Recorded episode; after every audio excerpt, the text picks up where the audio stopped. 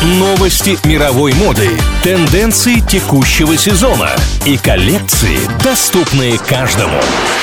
Вроде по моде. На правильном радио. Привет всем, кому не все равно, что надеть. В этом выпуске о необычном лоте на аукционе и о молодой российской модели.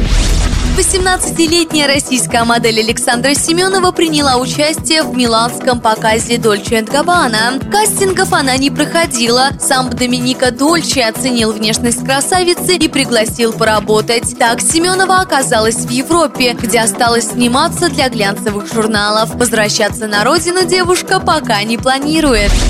На аукционе с молотка ушли бархатные тапочки Уинстона Черчилля. Коллекционер выложил за темно-синюю пару сумму, равную 4 миллионам рублей, хотя изначально за них просили в 4 раза меньше. Кто теперь будет носить обувь бывшего премьер-министра, неизвестно. Покупатель своего имени не раскрыл. Также на аукционе почти за 2 миллиона рублей продали бокал для бренди, которым пользовался Черчилль.